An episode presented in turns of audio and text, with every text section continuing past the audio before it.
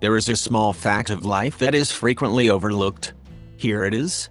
Just because doing something isn't complicated, doesn't mean that doing it is easy or simple. This important point definitely applies to doing without seeing. The tips and strategies for doing without seeing that I have discussed so far on Blind How have not been particularly complicated.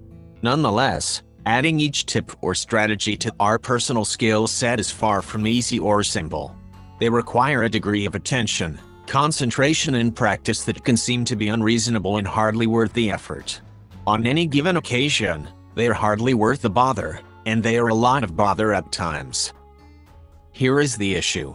Those of us who can't see have limited options. Either we go to the bother of incorporating the tips and strategies into our skill set, or we are permanently disabled, unable to do what we want to do, when we want to do it. The things we want to do are either off the table or left to the discretion and goodwill of people who can see. We each get to choose, and I'm assuming that you are choosing to do for yourself, whenever you can, as much as you can. In the last episode of Blind How, I focused on walking around our homes or living areas. The strategy is to start with our mental map of our area. It's not a one and done kind of thing. We continue to improve our mental map by adding and correcting the details.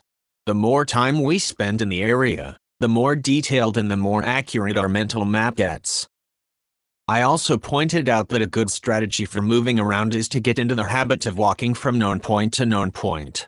I call these points landmarks. The idea is to take a moment to make sure you are facing the next landmark before starting to walk.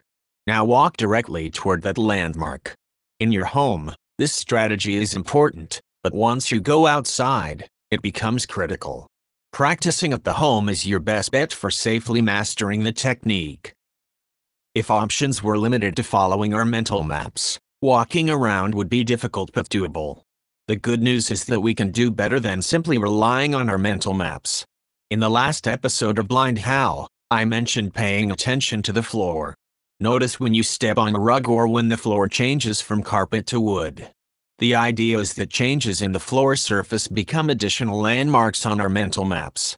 The same notion will apply outside when the surface where we are walking changes. I also mentioned touching things.